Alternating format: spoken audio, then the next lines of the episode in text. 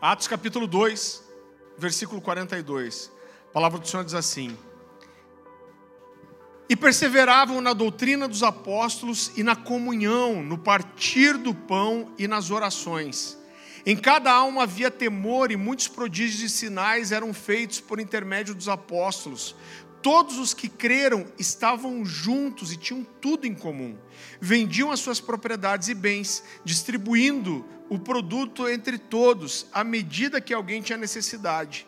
Diariamente perseveravam unânimes, unânimes no templo, partiam o pão de casa em casa e tomavam as suas refeições com alegria e simplicidade de coração, louvando a Deus e contando com a simpatia do povo. Enquanto isso, acrescentava-lhe o Senhor, acrescentava-lhes o Senhor dia a dia os que iam sendo salvos. Queridos, o objetivo dessas três mensagens é mostrar para você como o cristianismo é relacional. Não existe como falar de cristianismo sem falar de relacionamento. O cristianismo fala do Deus que é o Deus todo-poderoso, onisciente, onipresente, onipotente, completo em si mesmo, que decidiu se relacionar com o homem. O cristianismo fala de um Deus absoluto, completo, perfeito, sem necessidade nenhuma, mas que decidiu se tornar homem como nós, sofrer como homem, morrer numa cruz, tudo por uma coisa, que se chama relacionamento. Quando nós entendemos que Deus é amor, isso fala de relacionamento. Então não tem como tirar relacionamento do cristianismo. Quando a gente olha para esse texto breve, que na verdade é um resumo, Lucas está aqui resumindo como a igreja primitiva nasceu, se desenvolveu e se moveu. Isso é um resumo da vida da igreja. A gente percebe que todo esse texto tem como foco o que? O relacionamento com Deus e uns com os outros. Então a, a igreja primitiva nasceu e se desenvolveu aonde? Na mesa. Mesmo nesse trecho tão breve das Escrituras, Lucas destaca duas vezes. E ele diz: perseveravam no partir do pão, e ele diz depois: diariamente partiam o pão de casa em casa. Então tudo isso fala de comunhão, fala de estar junto, fala de ter tudo em comum, fala de estar atento e suprir as necessidades uns dos outros, fala de permanecer juntos, de ter unidade, fala de fazer as refeições junto, fala de alegria e simplicidade de coração em estar junto na mesa, fala de orar e de adorar o Senhor junto. E qual é o resultado de tudo isso que Lucas está construindo? Era uma igreja que refletia a vida de Jesus e atraía cada vez mais pessoas. E eu quero dizer para você que esse é o modelo bíblico do que é ser igreja. Então, quando nós nos afastamos disso, a gente se afasta do relacionamento, a gente se afasta da mesa, a gente está, na verdade, abrindo mão e se distanciando do modelo bíblico do que é ser igreja. É claro que algumas coisas elas, elas mudam, elas se adaptam, nós desenvolvemos estratégias, nós temos modelos e talvez desenvolvemos estrutura para facilitar isso. Agora a gente precisa entender que o objetivo da estrutura é servir a igreja e nunca a igreja servir a estrutura. E mas a base da igreja é o relacionamento com Jesus e o relacionamento uns com os outros. E apesar da gente ter estrutura, apesar da gente ter modelo, apesar da gente ter estratégia, essa base, esse fundamento não pode mudar. Nós não podemos, presta atenção nessa frase, a gente não pode, como cristãos e como igreja, substituir o valor da mesa por nenhuma outra coisa. Não existe nada que possa entrar no lugar. Agora, infelizmente, muitas vezes a gente tem edificado como igreja instituições incríveis. Eu estava nessa viagem conversando com algumas pessoas que foram visitar algumas igrejas americanas, eu não quero falar mal disso. Mas assim, falam de, de estruturas e coisas tão gigantescas como um dos dos rapazes que estavam conversando comigo falou: a estrutura lá é faraônica. Mas muitas vezes, para desenvolver uma estrutura gigantesca, incrível, sensacional, a gente precisa abrir mão da igreja para isso. Então a gente tem ganho a instituição e tem perdido a igreja. Agora é claro que eu não sou ingênuo a ponto de defender que a gente não pode ter nenhum tipo de organização, não devemos nos organizar. É claro que não. Existe um nível de organização que é responsável, que é prudente, que é necessário, que é indispensável. Então a gente, eu lembro que quando a gente locou esse lugar aqui, a gente levou acho que um mês e meio para abrir, para começar a ter reunião. Por quê? Porque a gente não podia abrir, não queria fazer reunião aqui sem ter uma licença de bombeiro primeiro.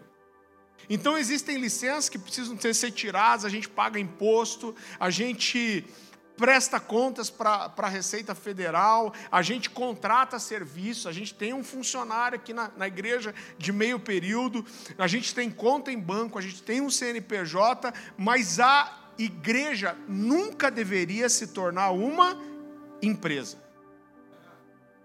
Então, quando você olha para uma família, você vê que um pai, ele tem responsabilidades que são práticas, que são civis. Então, alguém que é um pai de família, esse cara precisa trabalhar, ele precisa trazer sustento para casa, ele precisa trazer alimento para casa. Esse pai, ele precisa pagar imposto, esse pai precisa pagar luz, precisa pagar água. Esse pai de família, ele precisa registrar os seus filhos legalmente quando eles nascem. Agora, eu quero dizer para você que uma família nunca vai ser uma empresa.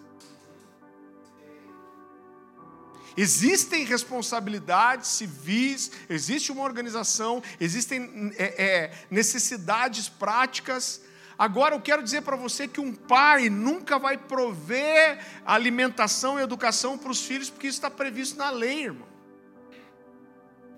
Eu já vi pastores dando palavra de oferta e, e, lendo um texto bíblico que fala: Fazei prova de mim se eu não abrir as comportas do céu e não derramar as mais ricas bênçãos. Isso é verdade, eu não quero tirar a grande verdade desse princípio, a gente acabou de falar disso. Mas eu vejo as pessoas lendo isso e batendo na mesa, falando assim: se Deus prometeu, Ele vai ter que cumprir, porque Ele é fiel à Sua palavra. E Ele é fiel à Sua palavra, sim.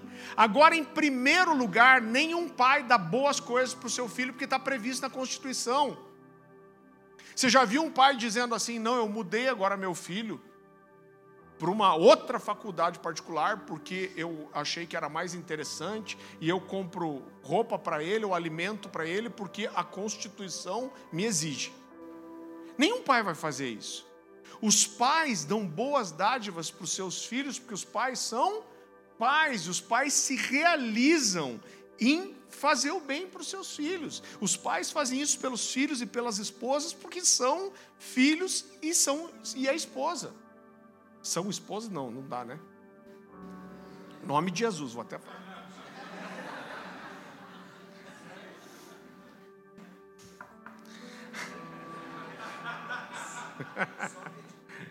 Credo em cruz, né? É bom essa, né? é um tempo que é bom ressaltar todas as coisas, né? Agora, gente, ser família fala de amor. Ser família não fala só de registrar seu filho quando nasce.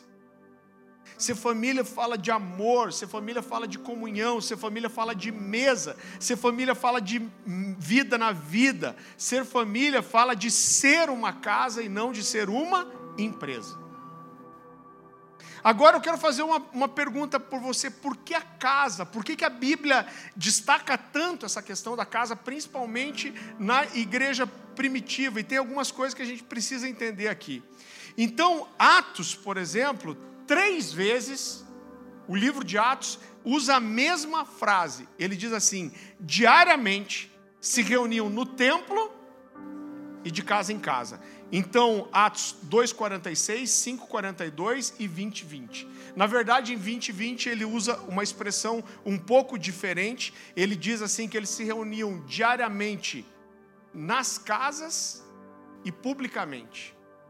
Quando ele fala de publicamente, ele está falando das reuniões maiores. Né? A Bíblia diz assim: jamais deixando-vos de anunciar coisa alguma proveitosa, anunciando publicamente também de casa em casa.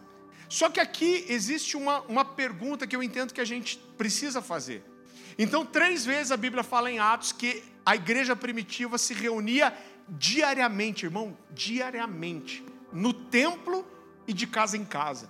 E eu acredito que a primeira pergunta que a gente precisa fazer aqui é: se esses caras se reuniam todo dia no templo, por que, que precisava se reunir nas casas? E se se reunia nas, é, diariamente nas casas, por que precisava se reunir no templo. Apesar de eu acreditar que não necessariamente todos esses novos crentes convertidos estavam todo dia no templo e todo dia nas casas, é óbvio e fica claro que existiam diariamente tanto as reuniões nas casas quanto a reunião no templo. E eu acredito que a resposta para essa pergunta, ela é muito importante, porque ela abre o nosso entendimento sobre alguns princípios que falam do que é ter vida de igreja. Agora, como eu falei, apesar de não acreditar que todo mundo estava todo dia no templo e nas casas, a verdade é que essas reuniões existiam diariamente no templo e de casa em casa. Agora, por quê? Então eu creio, querido, eu quero construir esse caminho, eu quero que você vá caminhando comigo pelas Escrituras para que a gente chegue a esse entendimento. Mas eu creio que eles se reuniam diariamente no templo e nas casas, porque elas eram reuniões com propósitos e objetivos completamente diferentes. Então, as reuniões no templo ou no pátio do templo, a gente vai falar sobre isso, eram reuniões maiores e elas eram importantes por quê? Eu quero que você entenda algo comigo. Faça uma conta comigo aqui. A Bíblia fala que na segunda pregação de Pedro, na primeira pregação de Pedro no Pentecostes, a Bíblia fala que o número de convertidos cresceu para 3 mil.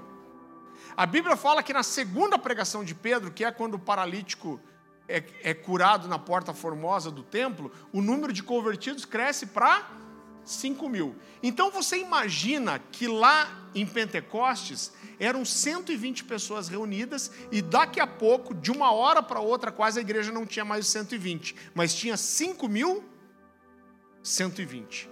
Agora você pensa o seguinte comigo. Se, se a gente separasse, as, as casas não eram grandes, a gente consegue provar isso historicamente. Vamos supor que uma reunião na, nas casas tivesse 20 pessoas. Então, para você dividir esse número de pessoas, de convertidos, por 20, você precisa, por grupos de 20 pessoas, você precisaria ter 250 casas ou 250 reuniões semanais para que os apóstolos conseguissem instruir todas essas pessoas. Agora, apesar do grupo que recebeu o Pentecostes ser 120, os apóstolos, aqueles que tinham maturidade, que tinham a doutrina, que tinham o ensino, eram quantos? Doze. Então, como você fazia para ensinar todas essas pessoas ao mesmo tempo? Imagina os apóstolos 12 começarem a passar 250 reuniões. Quando terminasse, já mudou o que ensinou a primeira. Então, querido, a imensa maioria dessas pessoas eram novos convertidos. Então a liderança estava começando a ser formada aqui e com certeza era quase impossível oferecer instrução e principalmente, presta atenção nisso, estabelecer doutrina no meio desses novos convertidos se não houvesse um lugar maior e você tivesse que usar só as casas para isso. Então, quando eu olho para esse quadro, eu vejo que a, a, reunião no templo, ela não era importante porque esses caras eram judeus e eles queriam estar no templo. Ela não era importante porque esses caras convertidos achavam que o templo era sagrado ainda e tinha que estar no lugar sagrado, que é o que muita gente é, é, confunde. Não! Então fica muito claro quando a gente olha para os evangelhos que Jesus estava trazendo um conceito novo do que era templo. E ele fez questão de desmistificar e destruir esse conceito errado. E Jesus começa a construir a ideia de que o templo somos nós. Ele vai dizer, Deus vai habitar em você. E ele começa a desmistificar essa ideia que Deus tinha um lugar só para habitar, mas que o lugar do Senhor se manifestar era no meio do povo, que não existia um lugar físico que delimitasse a adoração. Então eu olho para isso e eu vejo que a reunião no templo, ela era importante por duas coisas. Primeiro lugar, porque era um lugar excelente para que o evangelismo acontecesse, porque tinham judeus, milhares de judeus, todo o tempo ali. Em segundo lugar, é porque era um lugar grande o suficiente e era um lugar público aonde os discípulos conseguiam reunir toda a igreja de uma vez só para instruir e estabelecer doutrina. Agora, as reuniões nas casas, elas eram reuniões completamente diferentes. Por quê? Porque eram reuniões onde todo mundo podia falar, onde todo mundo podia compartilhar, onde todo mundo podia perguntar alguma coisa. Né? Então, todas as pessoas tinham oportunidade de, de, de participar.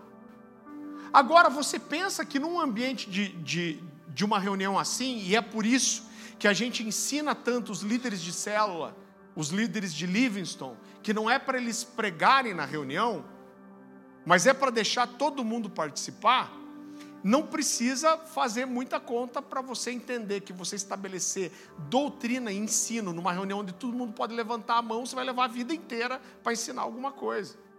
É, então, essas reuniões nas casas é a forma de trazer para a prática a doutrina que já foi estabelecida no grupo maior. Não é isso que a gente faz numa Livingston. A gente pega o ensino que foi trazido no domingo e a gente tenta trazer ele para uma aplicação prática. Então eram reuniões com propósitos diferentes. Agora eu preciso que você entenda uma coisa. Deixa eu te explicar primeiro, porque talvez você nunca tenha ouvido a bobagem que eu vou te falar agora.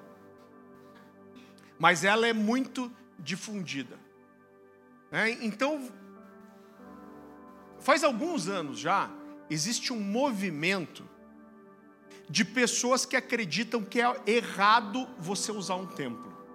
Então elas dizem que esse modelo de igreja, já vi coisas do tipo, ah, esse modelo onde só um fala, os outros ouvem, está falido, isso não é igreja, a verdadeira igreja se reunia nas casas, é, é, o templo não é isso, a gente não precisa de igreja. E essas pessoas se autodenominam igrejas orgânicas. Eu não sei o que, que a gente é para eles: igreja sintética, inorgânica, igreja química, não sei o que, que é.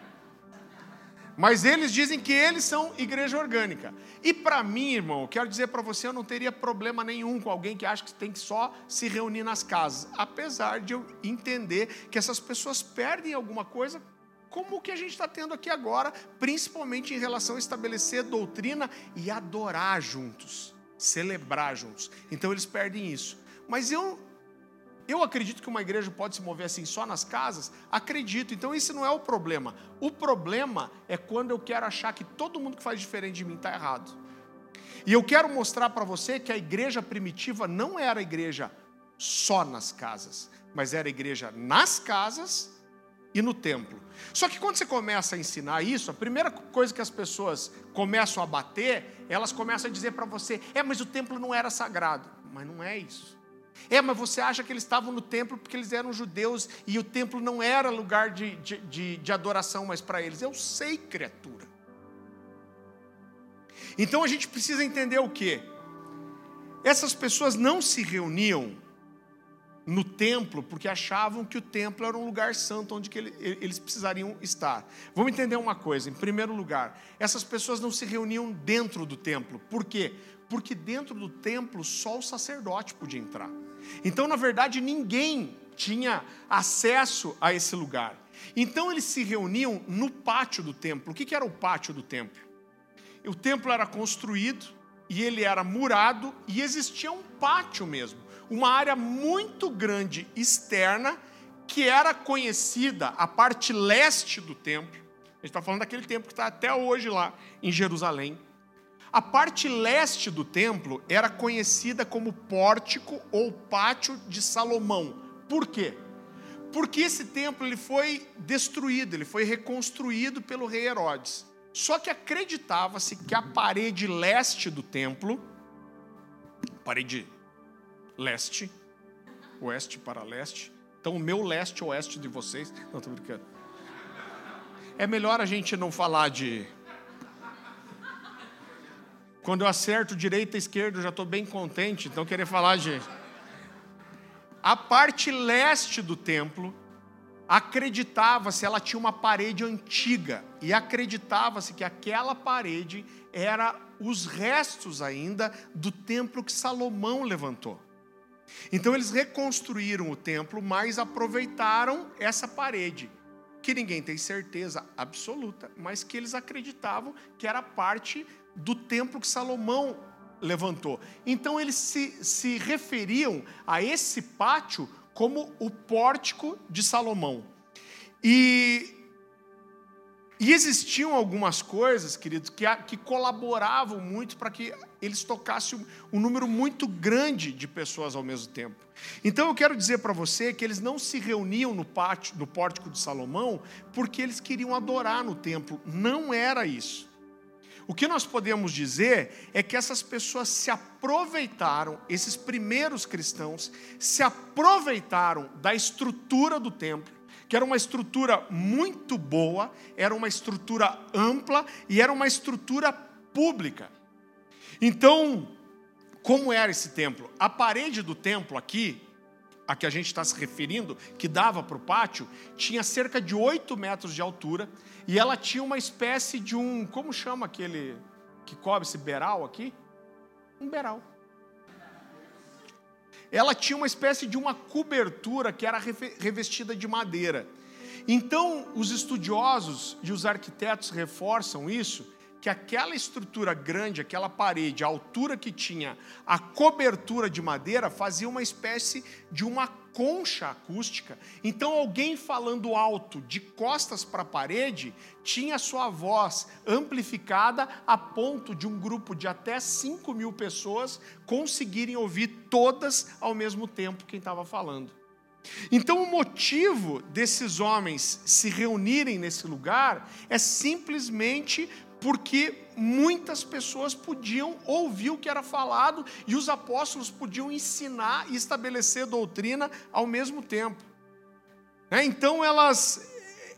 Agora, toda vez que eu começo a falar sobre isso, e eu já discuti com muita gente da tal da igreja orgânica, e agora está na moda, né? Alimento orgânico, ovo caipira,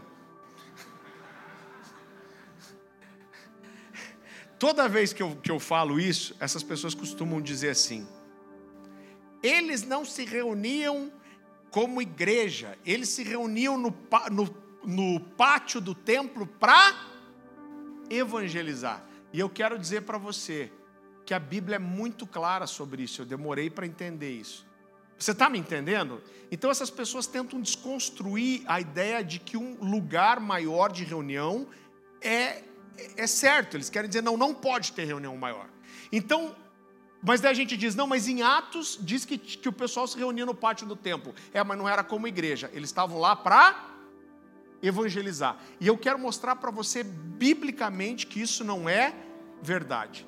Então, como eu falei para você, Atos dos Apóstolos fala três vezes que eles se reuniam no templo e de casa em casa. Só que todas as vezes que eles falam o texto fala disso, e nenhuma vez está falando de evangelismo. Está falando sobre a vida da igreja, está falando sobre a vida comunitária da igreja, está falando sobre como a igreja vivia, se desenvolvia, se relacionavam. Agora, eles evangelizavam no templo, eu quero dizer para você, sem dúvida nenhuma, com certeza eles evangelizavam, mas era só isso. Eu quero mostrar para você biblicamente que não era só isso. Vá comigo para Atos capítulo 5.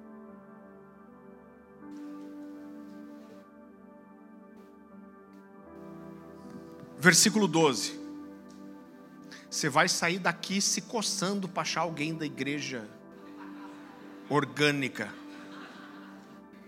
Agora eu vou meter o louco. Cadê os caras da igreja? Atos capítulo 5, a partir do versículo 12, a palavra do Senhor diz assim: Muitos sinais e prodígios eram feitos entre o povo pelas mãos dos apóstolos e costumavam todos reunir-se, olha a palavra que ele usa aqui, de comum acordo, no pórtico de Salomão. Mas dos restantes, ninguém ousava ajuntar-se a eles. O povo, porém, lhes atribuía grande admiração.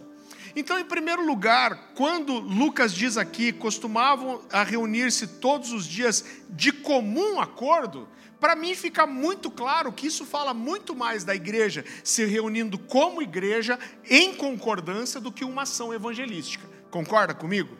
Está falando de uma reunião em concordância. Então, só isso já seria suficiente para mim. Mas o texto vai destacar, inclusive, olha como é precioso. O texto diz que outras pessoas, ou seja, quem eram as outras pessoas? Os não convertidos, eles não ousavam se reunir junto com os convertidos, mas atribuíam a eles grande respeito ou admiração. Então, olha só, está dizendo que esses caras se reuniam em comum acordo e os outros que não eram convertidos não tinham coragem de estar no meio deles. Por quê?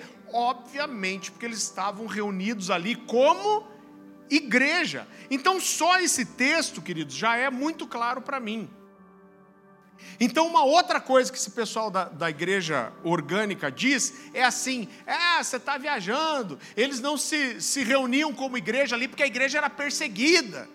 Eles não tinham respeito de ninguém, a igreja era perseguida. Como que eles iam se reunir como igreja num lugar público? Eles estavam evangelizando. Só que em Atos, eu não, eu não vou ler o texto todo, em Atos capítulo 9, a partir do versículo 26 ao versículo 31, a Bíblia diz: a igreja foi perseguida? Foi, muito tempo depois, porque a Bíblia diz que nesse templo, ela, nesse tempo, ela usa uma expressão assim: a igreja gozava de grande paz. Então, inclusive, o texto diz assim: a igreja gozava de grande paz em toda a Judéia, Galiléia, Samaria e muitas pessoas estavam sendo salvas. Então não existia perseguição nesse tempo. O que existia era um respeito muito grande. Mas um pouco para frente, eu quero que você abra comigo, Atos capítulo 5, versículo 42.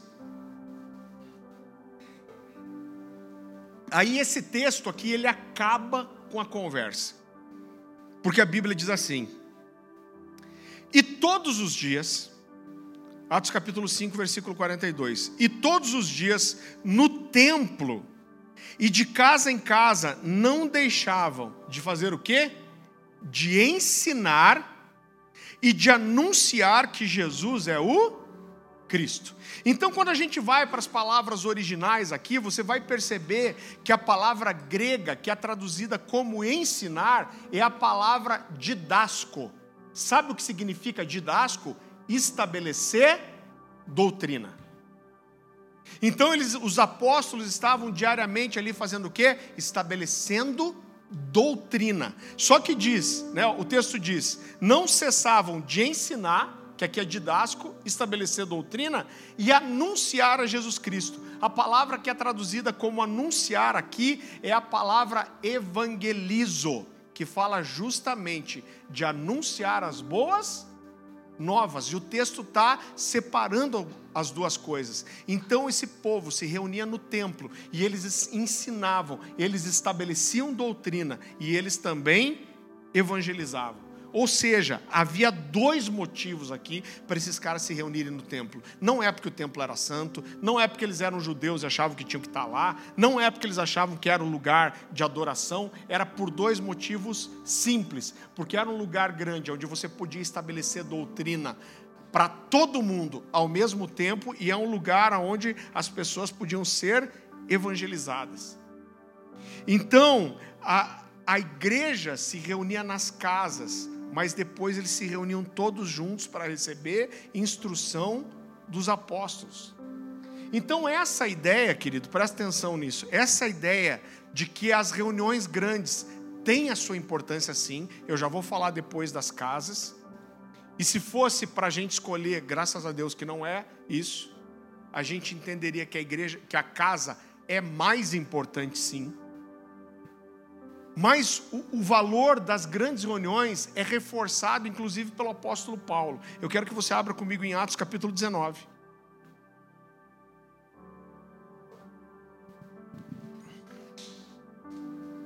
Atos capítulo 19, a partir do versículo 8. Então, a, a palavra do Senhor está dizendo aqui que Paulo vai para essa cidade e ele começa a ensinar. na sinagoga. Mas olha o que acontece. Durante três meses, Paulo frequentou a sinagoga, aonde falava ousadamente. Imagina, né? Paulo fino como sempre. Dissertando e persuadindo com respeito ao reino de Deus, visto que alguns deles se mostraram empedernidos e descrentes, falando mal do caminho, o caminho aqui é o cristianismo, diante da multidão, Paulo, apartando-se deles, separou os discípulos, passando a discorrer diariamente na escola de Tirano. Está aí um bom nome bíblico para você dar para o seu filho. Qual que é seu nome? Tirano, é bíblico. Então o que, que acontece? Paulo começa a ensinar na sinagoga e ele se reunia nas casas. Então, quando você vê o contexto, Paulo sempre recebeu pessoas na casa dele e se reunia na casa de outros irmãos. Mas quando a Bíblia fala que houve perseguição e rejeição dos judeus, ele não para de simplesmente ir para uma reunião maior e ficar reunindo só nas casas. A Bíblia fala que ele vai para um lugar que era uma escola desse cara chamado Tirano, que com certeza era um lugar muito maior do que uma casa, e ele passa a ensinar os seus discípulos nesse lugar. Então, quando a gente vê pra, olha para isso, a gente vê a importância, querido, das maiores reuniões, das reuniões grandes, que não substituem a reunião nas casas, mas que não deixam de ser importantes. Agora, quando a gente estuda um pouco de história, olha o que aconteceu. As igrejas se reuniam nas casas, e com o tempo, algumas pessoas, desculpa, de posses, começaram a se converter. Essas pessoas mais ricas que começaram a se converter tinham grandes casas. Com o tempo, algumas dessas pessoas de posses começaram a dar suas casas, se mudar delas e ofertar essas casas para a igreja, para que elas passassem a ser exclusivamente lugares aonde a igreja se reunia. Você está entendendo isso? A, a história vai chamar essas casas de casas-igreja. Por quê? Então os móveis eram retirados, todas as salas eram livres e esse lugar viraram o quê? Igrejas. Inclusive, a mais antiga delas é, é uma igreja na Síria que data de dois, 233 depois de Cristo, então era bem no começo, a igreja tinha 200 anos aqui. Essa é a igreja mais antiga encontrada, como que eles sabem? Porque era uma casa grande cheia de pinturas de é, é, momentos bíblicos. A maioria das pessoas eram analfabetas e eles ilustravam isso nas paredes isso, e com uma série de outras coisas, era uma prova de que aquilo era uma casa-igreja. Inclusive, há uns sete anos atrás, o Estado Islâmico fez o favor de soltar uma bomba nessa casa, com quase dois mil anos de história, e destruiu tudo.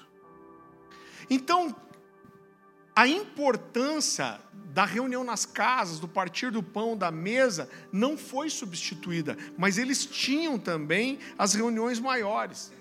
Então, agora por outro lado, é importante destacar de que apesar de ser muito bom a gente ter uma, um lugar maior para instruir todo mundo, para adorar, para celebrar junto e fazer tantas outras coisas, eu quero dizer para você em nome de Jesus que isso nunca, isso nunca vai substituir a importância da mesa. Isso nunca vai substituir a importância do relacionamento. Isso nunca vai substituir a importância das casas. Por quê? Porque nós precisamos, querido, nós devemos estar muito mais preocupados em ser o templo do que em ter um templo.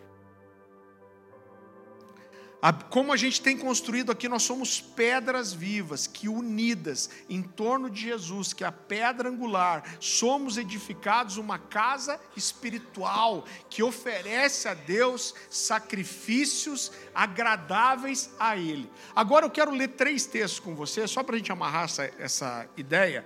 Desculpa, quatro textos, mas se você puder, eu gostaria que você acompanhasse comigo. Vá comigo para 1 Coríntios, capítulo 14. Versículo 26. Olha como são textos preciosos e poderosos. A Bíblia diz assim: Que fazer, pois, irmãos? Quando vos reunis, um tem salmo, outro doutrina, esse traz revelação, aquele outra língua e ainda outro interpretação. Seja tudo feito para edificação. Vai imaginando esse quadro na sua cabeça. Isso aqui é uma reunião da igreja. Vai imaginando como isso funcionava. Agora vá comigo para Efésios, capítulo 5. A partir do versículo 19. A palavra do Senhor diz assim: Falando entre vós com salmos, entoando e louvando de coração ao Senhor com hinos e cânticos espirituais. Que são os cânticos espirituais? É esse manto que nós largamos aqui, que cada um canta sua música, solta o seu chu. Dando sempre graças por tudo ao nosso Deus e Pai, em nome de nosso Senhor Jesus Cristo, sujeitando-vos uns aos outros no temor de Cristo. Mais um texto, Colossenses, capítulo 3,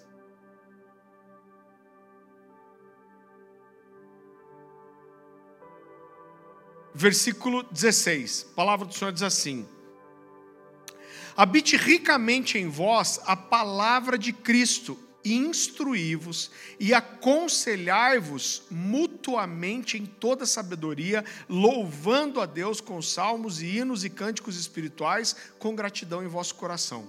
E o quarto e último, Hebreus capítulo 10. Esse é um texto muito conhecido. Eu quero inclusive corrigir uma coisa nele aqui que se ensina no meu entendimento errado. Hebreus capítulo 10, versículo 24.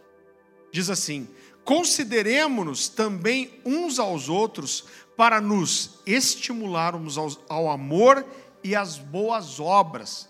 Não deixemos de congregar-nos como é costume de alguns, antes façamos admoestações, e tanto mais quanto vedes que o dia se aproxima. Então, quando a gente olha para esses quatro textos aqui que falam da vida da igreja, inclusive esse texto de Hebreus, que é usado para reforçar tanto a ideia de não deixar de congregar no templo, quando eu olho para esses textos, para o que está dizendo que era feito aqui, isso se encaixa muito mais no que era uma reunião numa casa do que era numa reunião no templo. Porque é esse partilhar, você não precisa abrir, mas vamos ver algumas coisas que falam. Olha, um tem salmo, outro tem doutrina, outro tem revelação, outro tem língua, outro tem interpretação. Depois ele, ele fala, falando entre vocês com cânticos, entoando hinos. Ele fala de sujeitar uns aos outros em amor. Depois ele fala de se aconselhar mutuamente. Ele fala de cantar em cânticos espirituais. Depois ele fala de considerar uns aos outros, estimular uns aos outros em amor. Irmão, isso não é ambiente, que é, não é o tipo de coisa que, que acontece no ambiente de reunião grande, mas de reunião nas casas. Então, todos esses textos falam de ser igreja, falam de, se, de congregar, mas de congregar na casa. Então, a gente precisa entender que a vida da igreja, ela parte da casa para o templo e não o contrário. Eu ouvi falar esses dias de uma igreja, a gente não quer ser os 9 mil do reino, dizer os outros como devem fazer. Cada um vai prestar contas para Deus aquilo que entendeu biblicamente e anda em cima da revelação que tem. Mas eu fiquei. Alguém me comentou de uma igreja falou: não, lá é assim. Você tem que primeiro estar no culto grande para depois eles deixarem você ir para uma reunião nas casas. Eu falei: gente, que loucura, gente. A igreja acontece não é no templo, a igreja acontece na casa. E aí, uma, duas, três vezes por semana, a gente se reúne juntos, e a igreja se reúne para adorar, celebrar o Senhor e receber doutrina. Mas a vida da igreja acontece na casa. Eu, eu vou dizer para você, a gente nem deveria usar a expressão templo. A gente fala, né? Ah, a gente se reúne no templo. Inclusive, eu quero dizer para você, é importante você saber, principalmente se você está chegando. Se a gente tem alguém aqui que não falta um domingo, porque vocês têm um hábito de fazer rodízio, que misericórdia, hein, irmão. Nunca vi isso. O pessoal está vindo, às vezes, um domingo, dois domingos. O que vocês estão querendo evitar a religiosidade? Vamos ter, vamos ter uma frequência maior, em nome de Jesus. Por quê? Porque a gente gosta de estar juntinho. Então a gente não deveria nem usar a, a expressão templo. Por quê? Porque eu entendo, querido, que quando se tem alguém que está todo domingo aqui, o cara não falta nenhum domingo, vem, entrega seu dízimo, entrega sua oferta, adora, canta junto e vai embora, mas não tem relacionamento pessoal, não está na casa, eu entendo que essa pessoa não é um membro. Por quê? Porque ser igreja não é estar aqui. Ser igreja é relacionamento. Por outro lado, a gente tem gente, vamos ver quem que vem, quem que vem mais longe aqui. Não tenha vergonha. O Diego mora lá em Antonina, quase. E, mas ele diz que tem uma vantagem, que quando ele está vindo para a igreja, ele para no sinuelo, compra um suco de uva e come uma coxinha de aipim na, na serra. Né? Então, assim, mas que, vamos ver. Quem que acha que mora mais longe que o Diego aí? Araucária. Quem mais? Sítio Cercado. o Márcio está aqui, nosso, Márcio, nosso discípulo de muitos anos, seu filho João, congrega com a gente à distância, lá em Videira, Santa Catarina. Você ganhou, Márcio, não vou mais nem. E vem congregar, né, Márcio? Sempre que pode, tá toda hora aqui, ó, congregando, é isso aí. Vem lá de Santa Catarina. Agora a gente tem gente de Fazenda Rio Grande, a gente tem gente que vem de longe aqui. Agora, eu entendo que às vezes o cara está mais longe, às vezes até pela condição financeira, né? Ah, cara, o preço da gasolina. Eu perguntei para Dani se ela não queria de presente de casamento meio tanque esse ano. É tipo ostentação, não. Meio tanque, meio. é, tanque cheio só no, nas decimais. 10 anos de casamento, 20, 30. Até me perdi, fico falando bobagem nele. Então, ah, lembrei. Então tem gente que mora longe, às vezes até a gasolina tá cara mesmo. O cara fala, pastor, eu não consigo, tá toda semana aqui no culto de domingo mas eu sou acompanhado, eu presto conta da minha vida, eu abro meu coração, eu me exponho, eu confesso pecado e eu tenho relacionamento. Para mim, esse cara vinha uma vez cada seis meses no domingo. Não é para vir também, não é isso que eu estou falando. Eu entendo que esse cara é um membro da igreja. Por quê? Porque isso é relacionamento. E por isso que é tão triste, às vezes, o contexto das megas igrejas que a gente tem hoje. Porque o cara senta na última fileira, nunca tem relacionamento com ninguém, mas ele fica com a impressão errada de que ele está congregando. É, agora, congregar, fazer parte da igreja, é ser discipulado, é, é ter um pastoreamento é, é efetivo, é ter um acompanhamento próximo, e isso não acontece no domingo, gente. Essas coisas que a gente leu nesses quatro versículos, isso não acontece no domingo, mas é nas casas que a gente é família, é nas casas que a gente consegue discipular vocês, é nas casas que a gente pode conhecer no que você está errando e te confrontar, é, é, consertar a sua vida, é nos pequenos grupos que a vida da igreja acontece efetivamente. A, a, vida da igreja parte das casas para as grandes reuniões. A vida da casa acontece na casa. A vida da igreja acontece na casa, a vida da igreja acontece na mesa, e depois a gente só se reúne para celebrar. Agora, o meu desejo é que cada casa de vocês seja uma igreja. Uma casa onde a gente se reúne em torno do nome de Jesus, adoramos e cuidamos uns dos outros, isso é uma igreja. Muito mais do que esse prédio aqui. Então, para mim, é, é, a casa que é a igreja, e a igreja que, na verdade, é uma casa, onde a gente se reúne para estar tá junto. A casa, a igreja e a igreja, casa. Agora, é, é, é tão interessante que a verdade da mesa, a cultura da mesa é uma coisa tão importante, querido e que está sendo distorcida. Como dizia um pastor amigo meu, ele dizia assim: olha, quando o diabo não consegue esfriar uma coisa, ele às vezes ele queima. Então eu vejo que existe um movimento tão grande, hoje está na moda falar de mesa. Então tudo é mesa. Né? Então eu faço um grupo aqui de 20 pastores e dou uma palestra, eu falo isso aqui é mesa. Vou ter uma mesa com os pastores. Mesa pinóia nenhuma.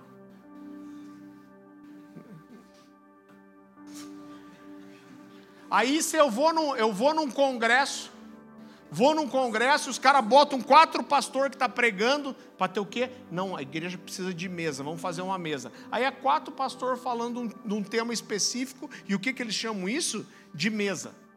Faça um curso online. Não estou não tô falando mal de curso, porque inclusive eu vou ter meus cursos logo online, você vai comprar, tá? né? Mas faça um curso fechado, é restrito o curso. É uma mesa, 200 pessoas. Então eu dou um curso ao vivo, 100 pessoas, 50 pessoas. Eu chamo isso de mesa. Eu lembro que quando saiu o Clubhouse, aí que ficava todo mundo falando, tipo, tudo uns desocupados, né? Que tinha os caras que ficavam o dia inteiro, falando, o que esse miserável faz um dia, o dia inteiro? Opa, a minha esposa está me, me tesourando. Mas é verdade, né?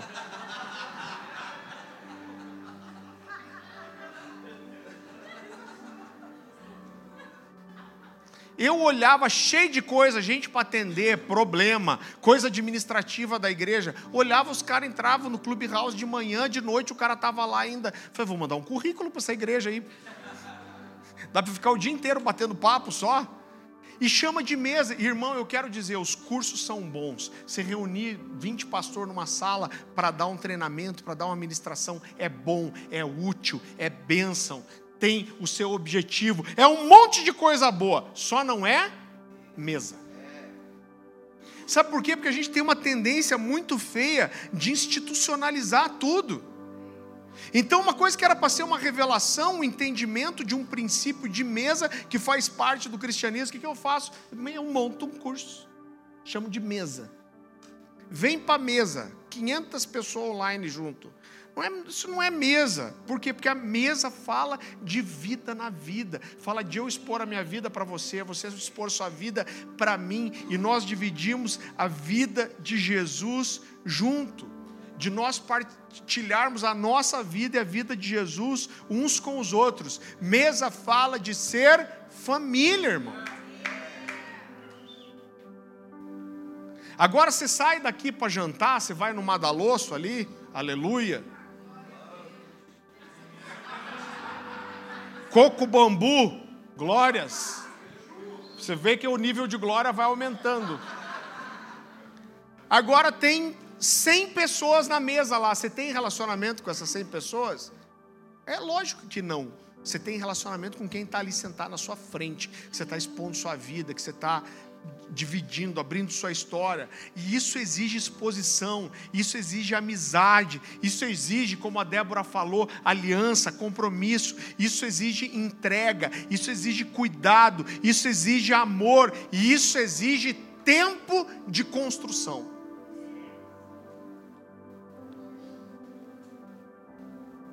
Você sabe, querido, que eu entendo que eu tenho um ministério itinerante. Eu lembro que há anos atrás a gente teve um mover muito grande na igreja. Um dia, o pastor Luciano Subirá estava com a gente no culto. Eu falei, pastor, tomei uma decisão aqui. Ano que vem não vou viajar mais para eu ficar investindo só na igreja. E eu achei que ele ia ficar super contente. E ele olhou para mim e falou assim: não faça isso.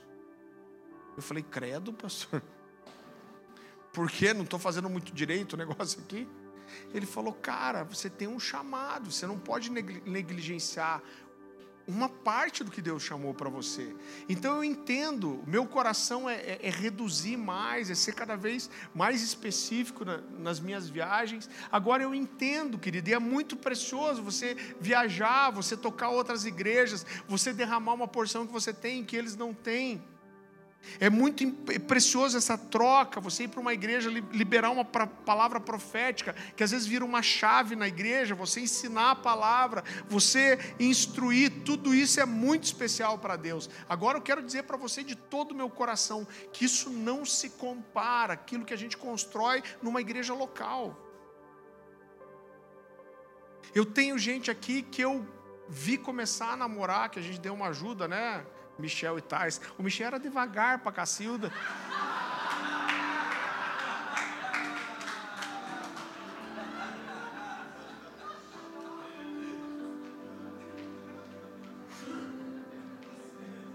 Mas deu certo. Com um pouco de estímulo, revelação, um empurrãozinho e muita oração. É, mas eu vi começar a namorar, eu fiz o noivado, fiz o casamento, apresentei filho, o, vi crescer, vi descobrir o chamado, despertar para o chamado pessoal. Eu falei que ele era devagar.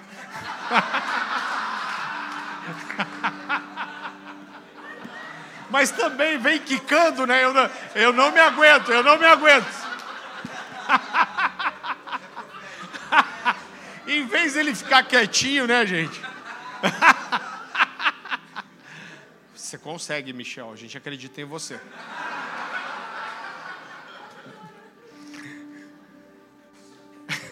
Isso não tem preço.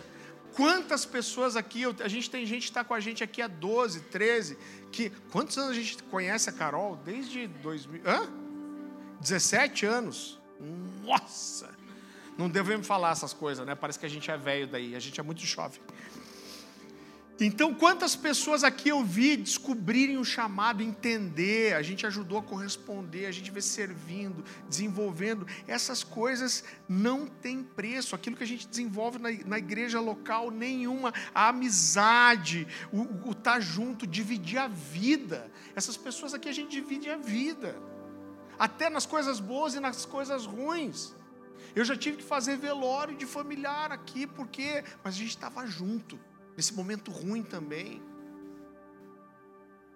Mas esse dividir a mesa, esse estar junto, ver as pessoas crescerem, como eu falei, casarem, formar família, corresponder ao seu chamado, amadurecer, nada se compara a isso.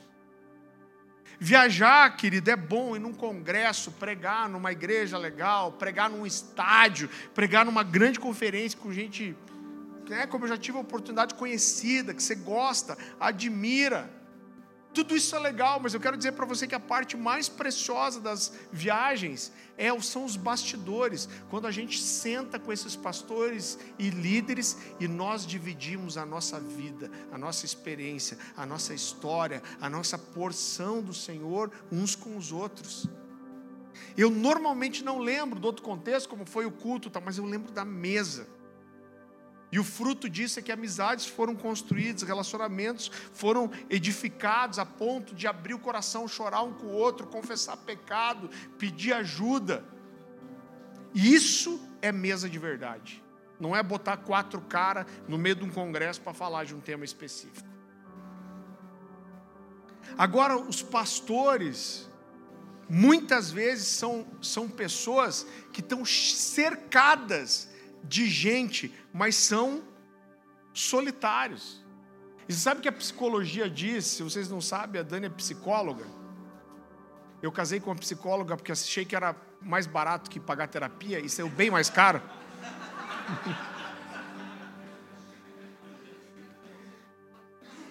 Mas a Dani, a Dani diz que a psicologia fala isso, que uma das coisas que mais matam hoje é uma coisa chamada solidão. Só que os líderes, os pastores, muitas vezes são pessoas que estão cercadas de gente, mas são solitários. Porque eles têm um relacionamento, às vezes, só de cuidado, mas não tem intimidade, não tem amizade. Por quê? Porque muitas vezes as únicas pessoas com que os pastores têm relacionamento são seus discípulos, suas ovelhas. E infelizmente eles não têm amizade com as ovelhas. Eu cresci ouvindo que pastor não podia ser amigo de ovelha. Sabe por quê? Porque eles diziam assim: olha, e eu olho hoje, eu vejo que isso é só uma tentativa de se proteger das pessoas, mas eu garanto para você que não é um pensamento bíblico. Eu quero que você abra comigo no Evangelho de João, capítulo 15.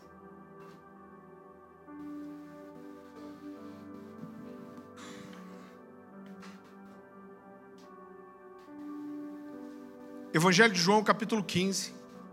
Jesus está falando com os discípulos, e ele diz assim: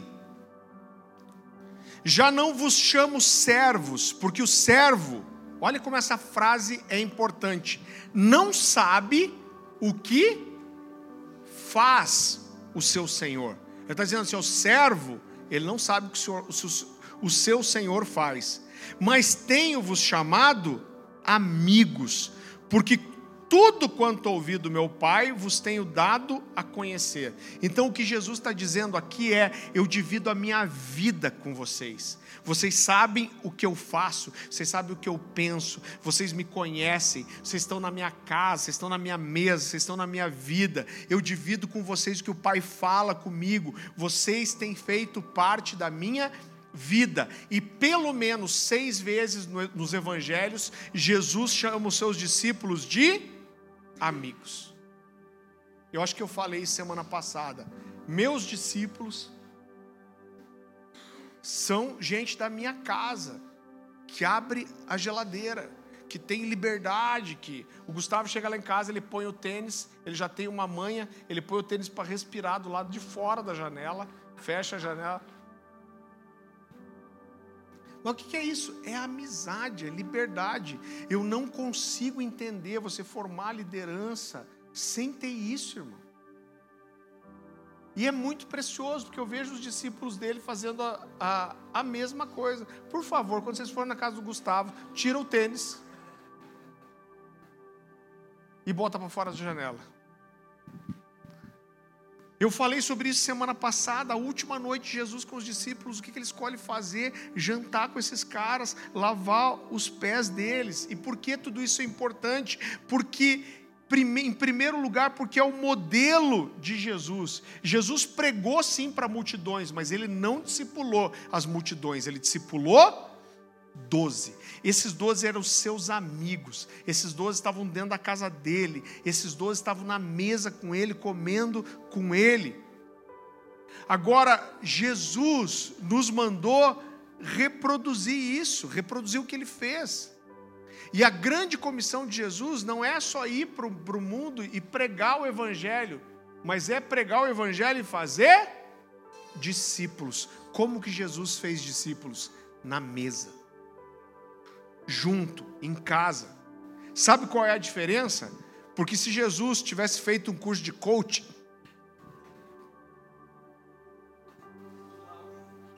eu cheguei como Messias, mas agora além de Messias eu sou coaching. Então eu ia discipular 12, mas eu resolvi fazer uma escola com mil alunos, porque 12 é muito pouco. Eu vou, meu ministério é três anos e meio. Depois eu sou, vou, vou ser crucificado e vou ao Pai. E aí eu peguei uma sacada, aprendi com os coaches aí. Então, em vez de discipular 12, eu vou fazer um curso aqui e a gente vai ensinar mil. Se Jesus tivesse feito isso, depois de três anos e meio, ele podia ter mil alunos, mas ele não teria 12 discípulos. Porque discípulo você faz na mesa. E mais uma vez eu não estou pregando contra a escola, gente. A gente tem escola aqui amanhã, inclusive, eu vou dar aula, você devia vir. Agora Jesus pregou, ele ensinou multidões, mas ele discipulou doze. Sabe por quê? Porque estabelecer regras é fácil. Agora criar uma cultura é um desafio muito grande. O que Jesus fez com aqueles homens foi ensinar o coração dele. Lembra que a gente falou semana passada? Pedro, vou lavar seu pé. De jeito nenhum o Senhor vai lavar meu pé. Pedro, se eu não lavar seu pé, você não tem parte comigo. Sabe o que ele queria dizer? Você não entendeu o meu coração. Você não pegou meu DNA, você não pegou a essência, você não entendeu. Ensinar um modelo é fácil, agora dividir um coração é trabalhoso, exige tempo, existe, exige investimento, exige intencionalidade. ensinar como fazer é fácil, irmão. Como que se multiplica uma célula? Não, uma Livingston. Se faz assim, não, a regra é essa, funciona desse jeito, e se faz isso, isso, isso. Funciona. Eu estava conversando com, com um líder aí, um cara, sei lá da onde, gente.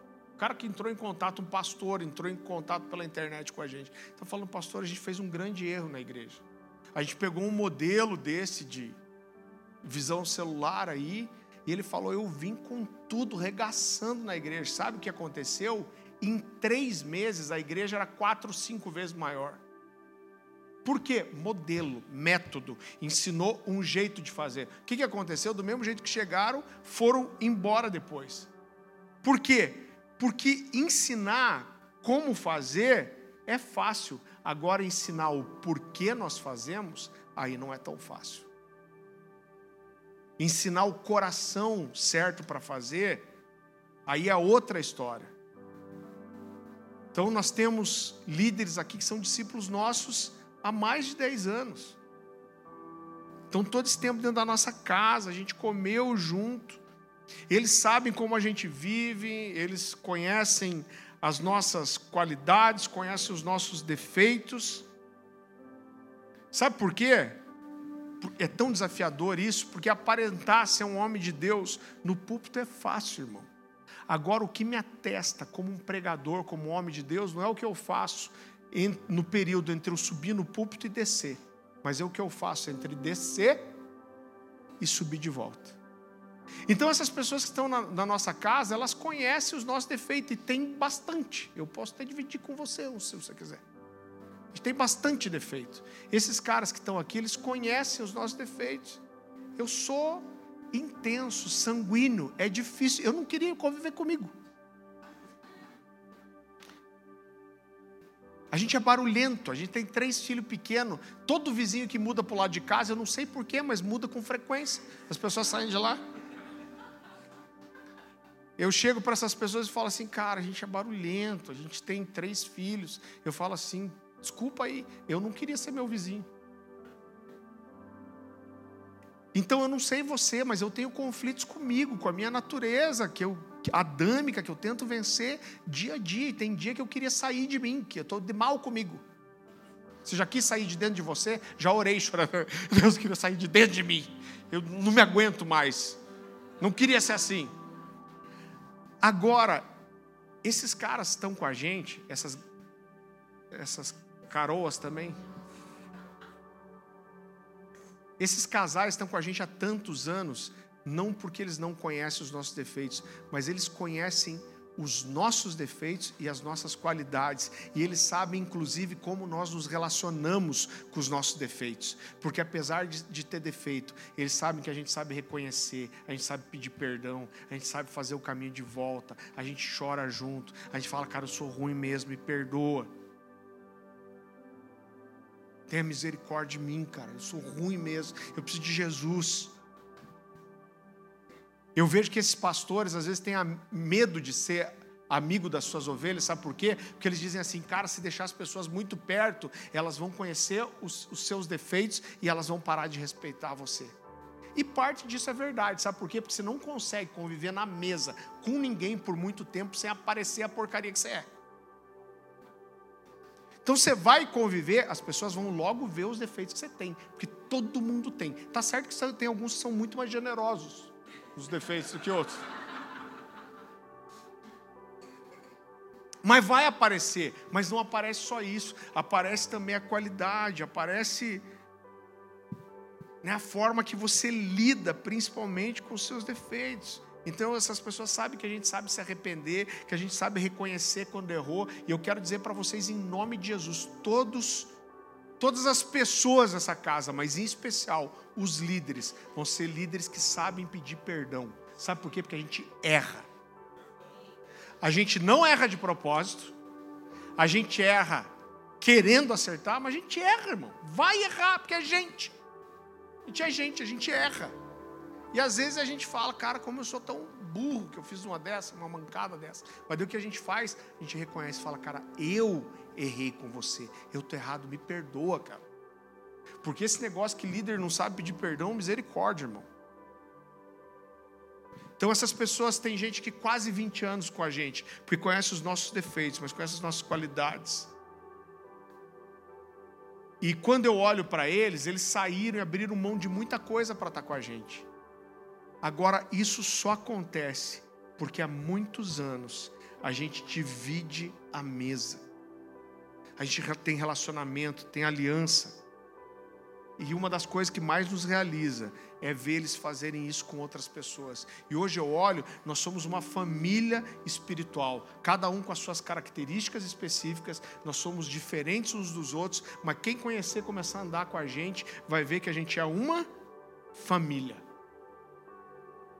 Você acha que Timóteo era igualzinho Paulo? Claro que não. A gente vê Paulo falando para ele: "Cara, não seja tímido, seja intenso". Paulo era muito louco. E ele diz que Timóteo era tímido, então eles não eram iguaizinhos. Mas abre esse texto comigo. 1 Coríntios capítulo 4.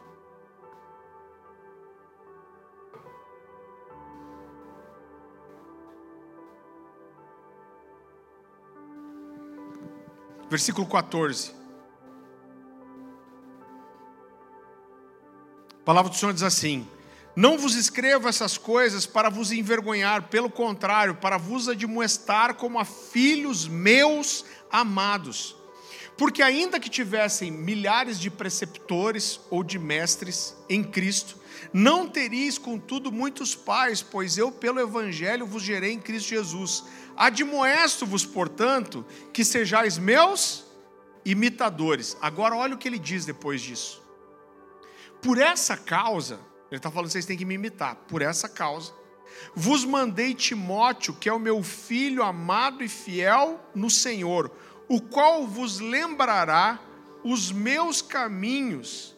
Outra versão diz a minha forma de viver em Cristo, como por toda parte ensino em cada igreja. Então, olha que poderoso, ele está dizendo assim: ó, Timóteo, quando ele chegar no meio de vocês, ele não vai lembrar vocês e não vai ensinar só o que eu ensino, mas ele vai lembrar vocês da minha maneira de viver. Sabe o que Paulo está falando? Timóteo tem o meu coração, Timóteo tem o meu DNA, Timóteo tem a, o meu coração para olhar, para fazer as coisas. Ele está dizendo: olha, eu sou o pai de vocês, nós somos uma família espiritual e a gente precisa ter o mesmo coração, a gente precisa, apesar da, da, da identidade de cada um, a gente precisa ter o mesmo DNA. Abra comigo 1 Coríntios capítulo 1.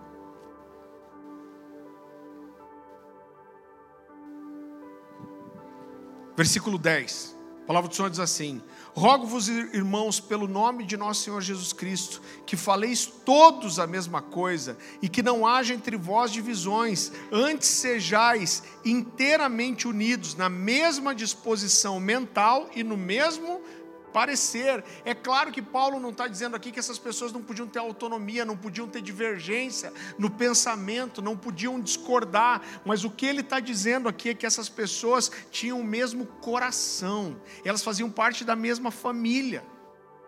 Se você olha meus filhos, eles são completamente diferentes um, um, um do outro, mas todo mundo olha e sabe, sabe que são os labatizinhos aqui, porque apesar das diferenças, eles têm muitas concordâncias.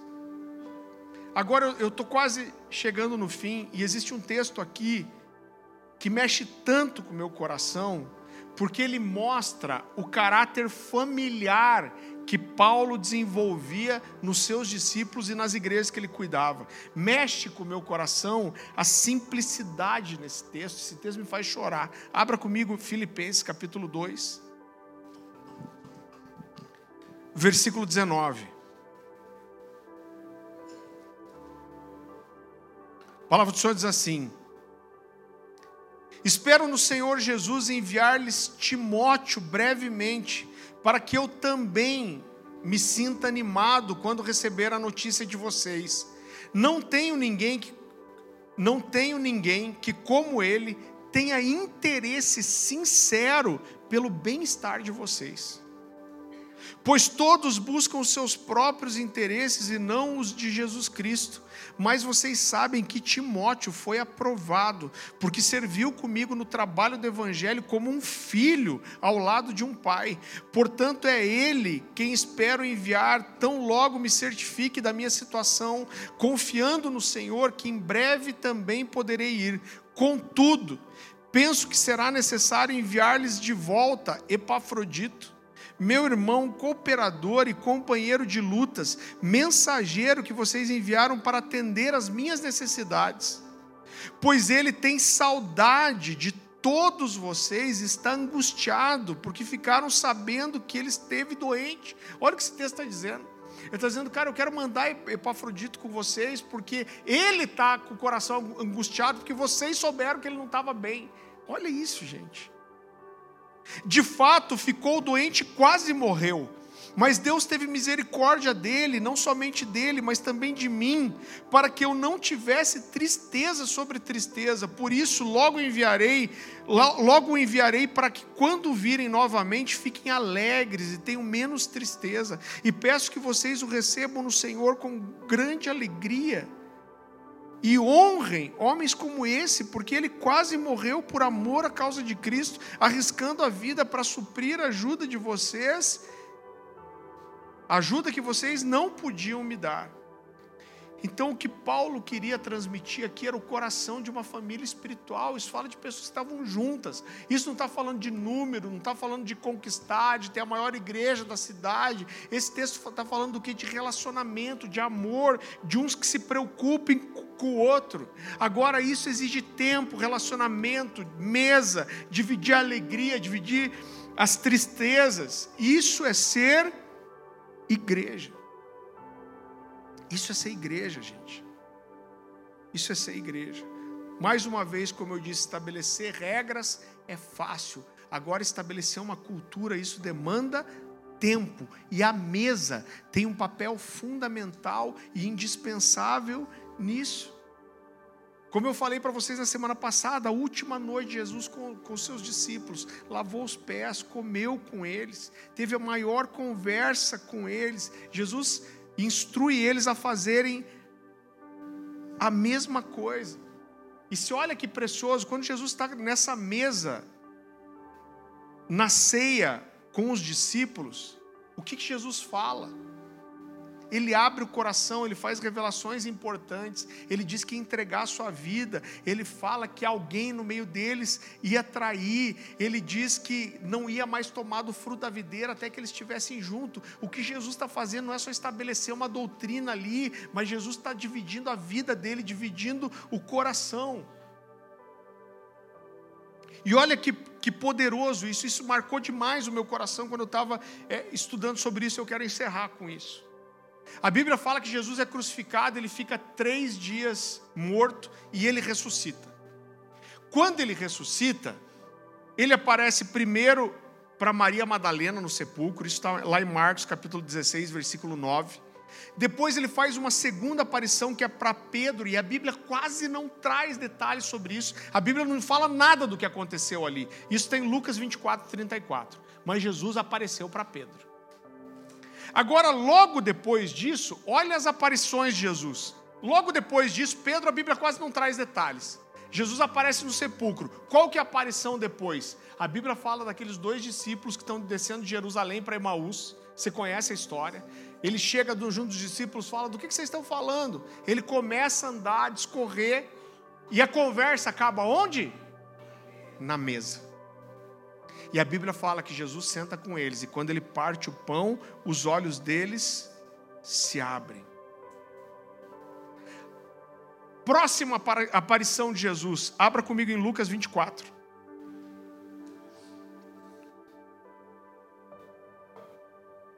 Versículo 36. Olha só. Jesus não tinha aparecido para os discípulos ainda, a não ser para aqueles discípulos no caminho de Emaús. Lucas 24, 36.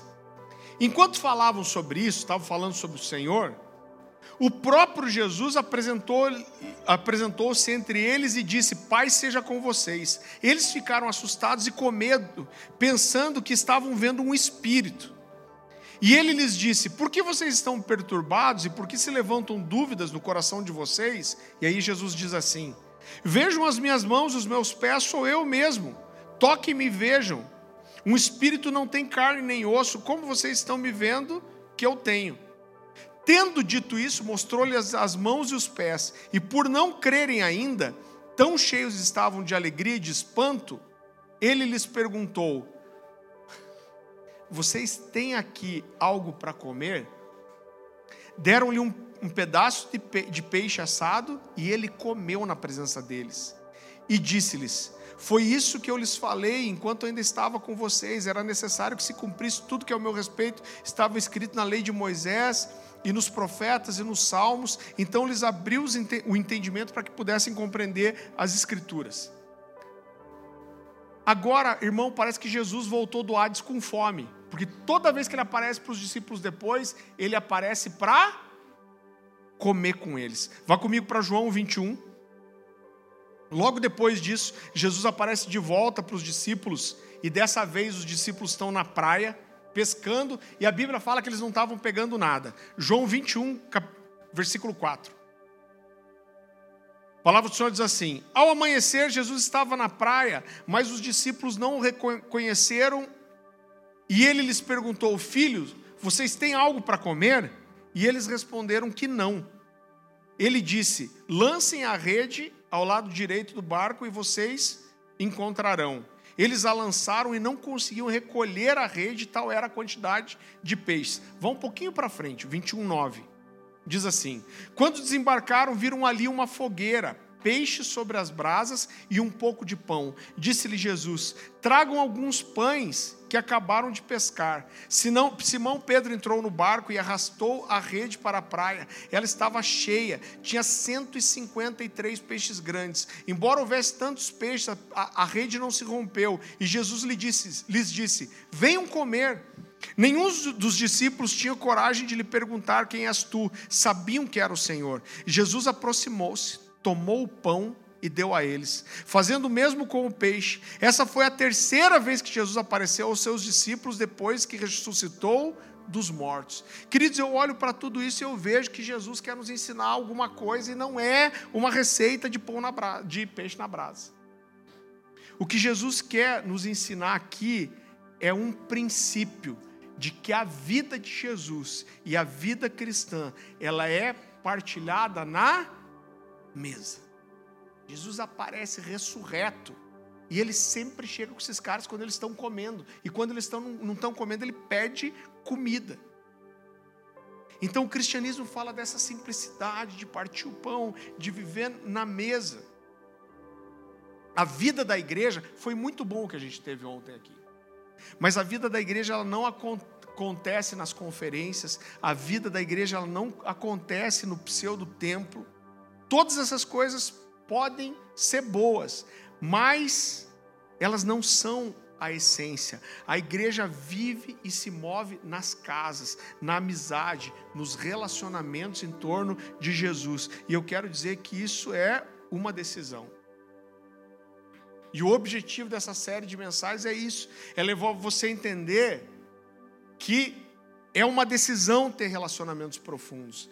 É uma decisão abrir a sua vida. É, é uma decisão amar quem está próximo de mim. É uma decisão me envolver, é uma decisão servir. É uma decisão abrir a minha casa. É uma decisão expor para os meus amigos os meus pecados. É uma decisão me tornar um discípulo. E eu quero dizer para você que essa decisão de ser igreja é uma decisão muito diferente de só frequentar uma igreja.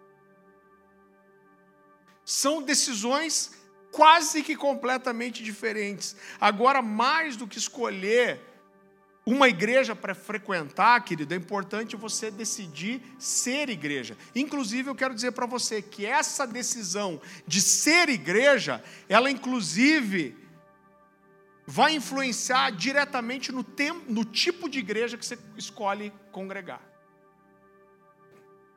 Porque se você decide ser igreja de verdade, você não pode congregar em qualquer lugar. Agora eu preciso ser igreja, eu preciso escolher me expor, eu preciso escolher me abrir, eu preciso escolher servir, eu preciso escolher abrir minha vida, eu preciso me esco escolher me envolver, eu preciso escolher amar. Isso é ser igreja. E agora eu queria que você fizesse essa pergunta para você. Feche seus olhos.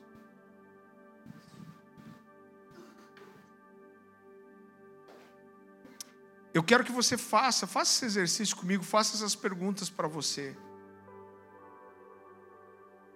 Pergunte para você mesmo: eu sou igreja?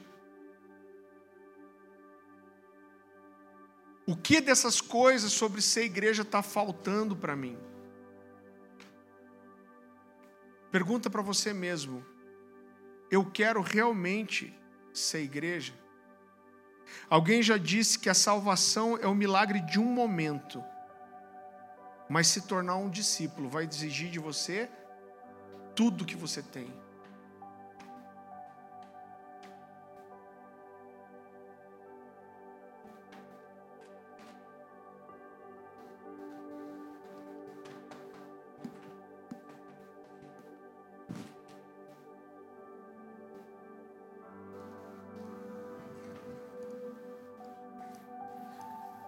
Quero dizer para você que se você caiu aqui, a gente vai importunar você para que você entenda essa verdade.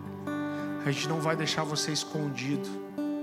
A gente não pode te obrigar a nada, mas a gente vai tentar fazer você entender.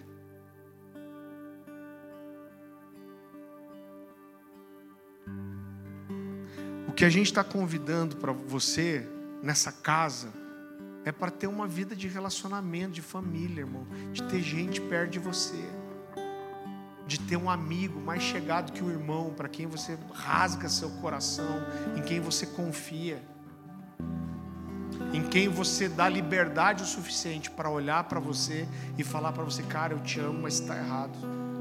Estou preocupado com você.